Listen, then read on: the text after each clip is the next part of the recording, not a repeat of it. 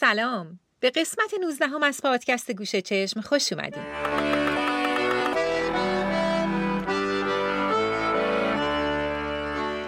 من سلماز نراقی هستم و برگشتم تا در ادامه قسمت قبل نکته های بیشتری رو درباره لالایی ها براتون بگم. موسیقی تنها یه قسمت از دسته بزرگتر صداهاست. صداهای اطراف ما نقش مهمی توی رشدمون دارن. ما زندگی خودمون رو در محاصره انواع صداها میگذرونیم اما به ندرت به اونها توجه می‌کنیم.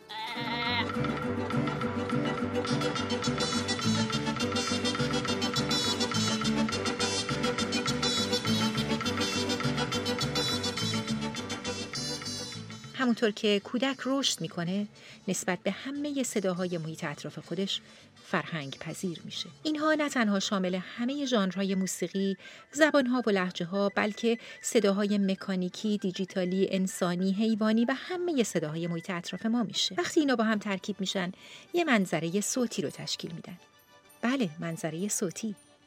اگه تا به حال با این تعبیر روبرو نشدید، فرصت خوبیه که کمی در موردش بیشتر تحمل کنید. مناظر صوتی تاثیرات فیزیکی و شناختی فوق‌العاده‌ای روی ما دارن. حتی روی سلامت بدن و یادگیریمون تاثیر می‌ذارن. پس این خیلی مهمه که ما چه جور محیط صوتی برای کودکمون فراهم می‌کنیم.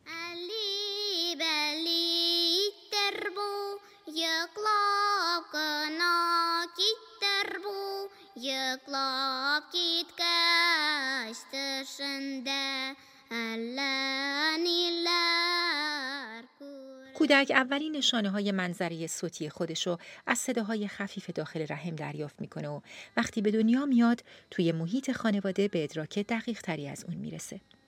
دالایی ها اولین تاش ها یا رد قلم هایی هستند که قرار این منظره صوتی رو مزین و دلپذیر کنن.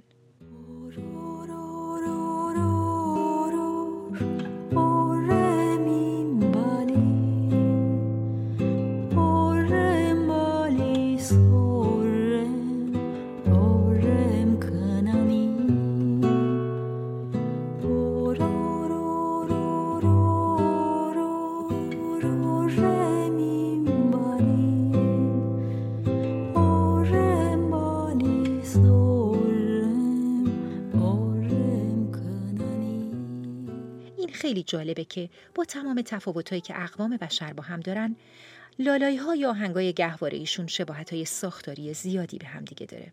حالا می‌خوام متداولترین این شباهت ها رو بهتون معرفی کنم. اولیش تکرارهای متناوب و مکس های طولانی بین بخش هاست. ویژگی که باعث میشه سرعت آهنگ کم بشه.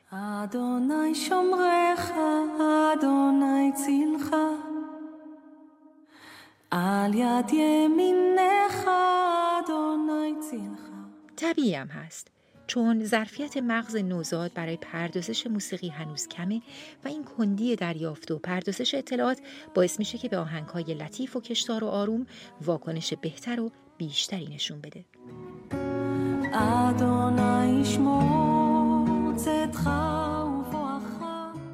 لالایی ها از نظر ریتمیک هم الگوهای نسبتا مشترکی دارن.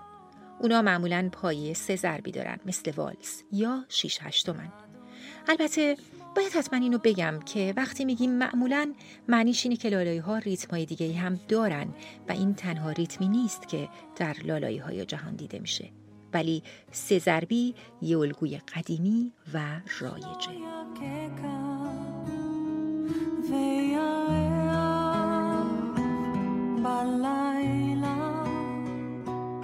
اگه یادتون باشه در قسمت سوم که راجب زبان سکوت حرف می زدیم اشاره کردم به سه ضربی بودن ضربان قلب.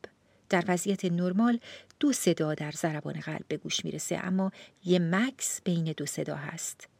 یعنی یک دو یک دو یک دو اما اگه اون مکس رو هم یه نوت به حساب بیاریم که ساکته ضربمون ستایی میشه. یعنی یک دو سه یک دو سه Äiti lasta tuudittaa, lasta tuntureiden. Päivät taakse kaikoa, ylhäin tähti آیا می‌تونه یه رابطه بین پایه سه ضربی لالایی ها و ضربان قلب وجود داشته باشه؟ حالا به این لالایی زیبای کردی گوش کنین که کاری از حسن یوسف زمانی با شعری از ماموستاقانه و اولین بار مظهر خالقی اونو خونده اما این اجرایی از سارنگ سیفی زاده. این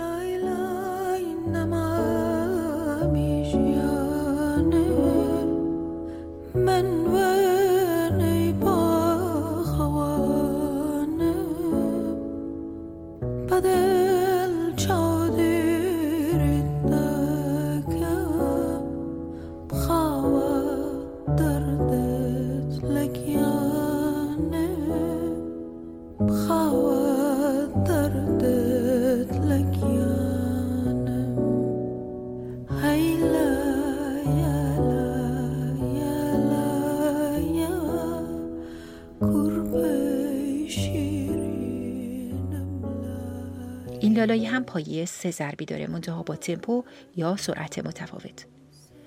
الگوی حرکت رفت و برگشت و یا یه جور تاب تاب خوردن چیزی که در تمام لالایی ها دیده میشه.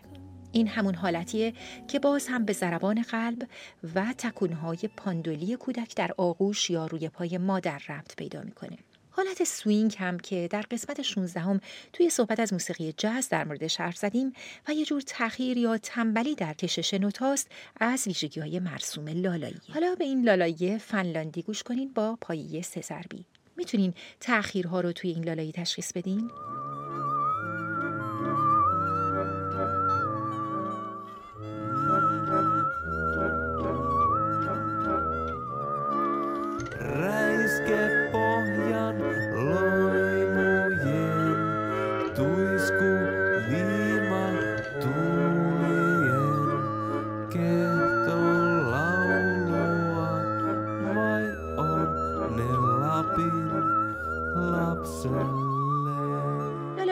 اصل بدون ساز هستند بنابراین آواز در لالایی نقش محوری رو داره. چون بچه به خصوص کودک شیرخوار با توانایی محدودش برای پردازش اطلاعات ترجیح میده فقط یه صدا بشنوه.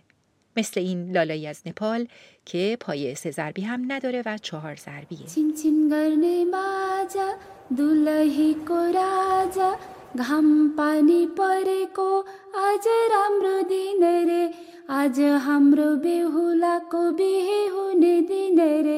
नरो नरो नानी नानी हाम्रो ज्ञानी बेहुलीको घर जाने दिन रे। छिनछिन गर्ने बाजा दुलहीको राजा घाम पानी परेको आज राम्रो दिन रे। از همرو بهولا کو بیهونه دینره لالایی ها اغلب به دلیل ماهیت آرامش بخششون برای کودکان غیر شیرخوار هم استفاده میشن. حتی برای تسکین استرس و بهبود سلامت روانی زنان باردار. توی بعضی جوامع از لالایی ها برای انتقال دانش یا سنت های فرهنگی استفاده میشه. علاوه بر این لالایی ها برای توسعه مهارت های ارتباطی، ابراز احساسات و عواطف، ایجاد تمرکز در نوزاد، کنترل برانگیختگیاش و تنظیم رفتارش استفاده میشن. با این حال مهمترین کاربرد لالایی خوابوندن بچه است. برای همین اغلب یه فرم ساده و تکراری داره.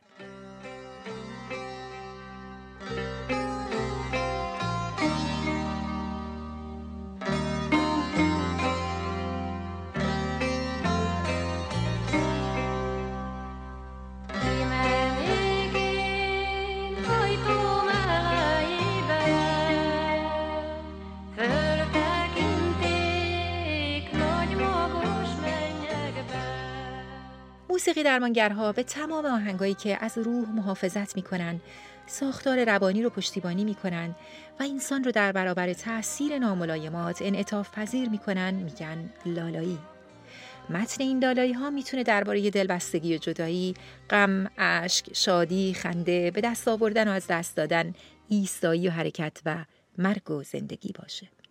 حتی خیلی از سرودهای کریسمس هم به عنوان لالایی برای عیسی نوزاد ساخته شدن که معروف ترینشون شب خاموشه که با هم میشنویمش.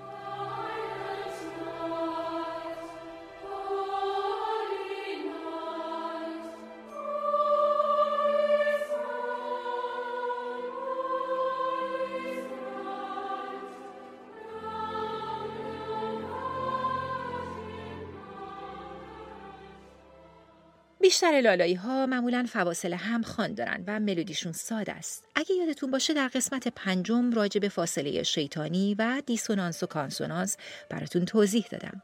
به بعضی از فاصله نوتا فواصل ناخوشایند یا ناهمخوان میگن که صداهای تاریک تولید می‌کنه مثل این. اما بعضی ها صداهای روشن دارن مثل این. معمولا فواصل ناهمخوان رو در یه نوت دیگه حل می‌کنن تا از تاریکی در بیاد اینطوری نوزادا تقریبا همیشه فواصل همخوان رو بر فواصل ناهمخوان ترجیح میدن. اگه توالی فواصل ناهماهنگ توی یه آهنگ وجود داشته باشه، نوزاد علاقه خودش رو از دست میده و جلب توجه مجدد اون کار دشواری میشه.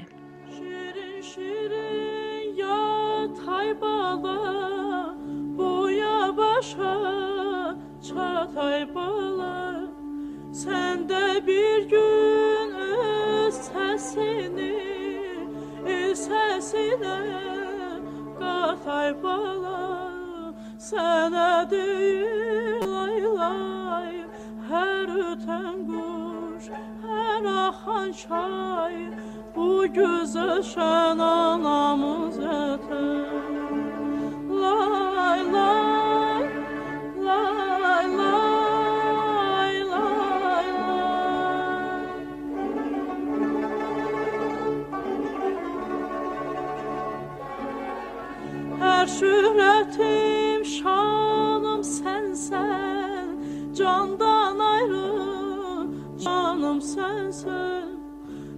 temizdir gün nefesin Sen etirli bir çemensen Sana değil lay lay Her öten kuş her akan çay.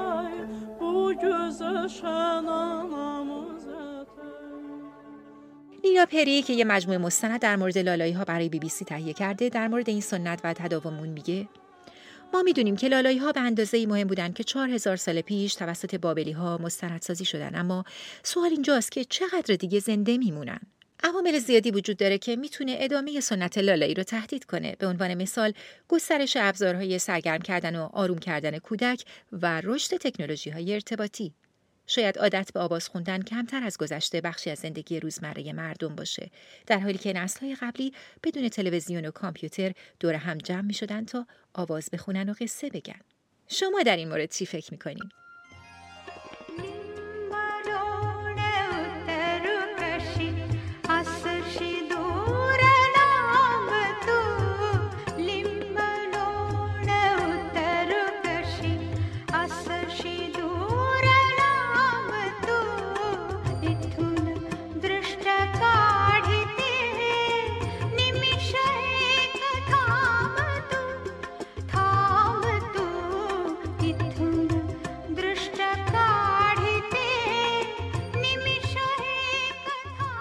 لالایی ها از مرزها عبور می کنن و ردی از کسانی که قبل از ما اومدن رو به همراه دارن و مدتها بعد از رفتنمون هم رد پایی از ما خواهند داشت.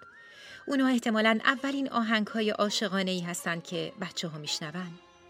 ریچارد دامبریل باستانشناس معتقده ممکنه چیزی ذاتی توی تجربه بزرگ کردن کودک وجود داشته باشه که بقای لالایی رو در آینده تضمین می‌کنه. L'était une petite poule grise qu'elle pondre dans l'église. Pondait un petit coco que l'enfant mangeait tout chaud. L'était une petite poule noire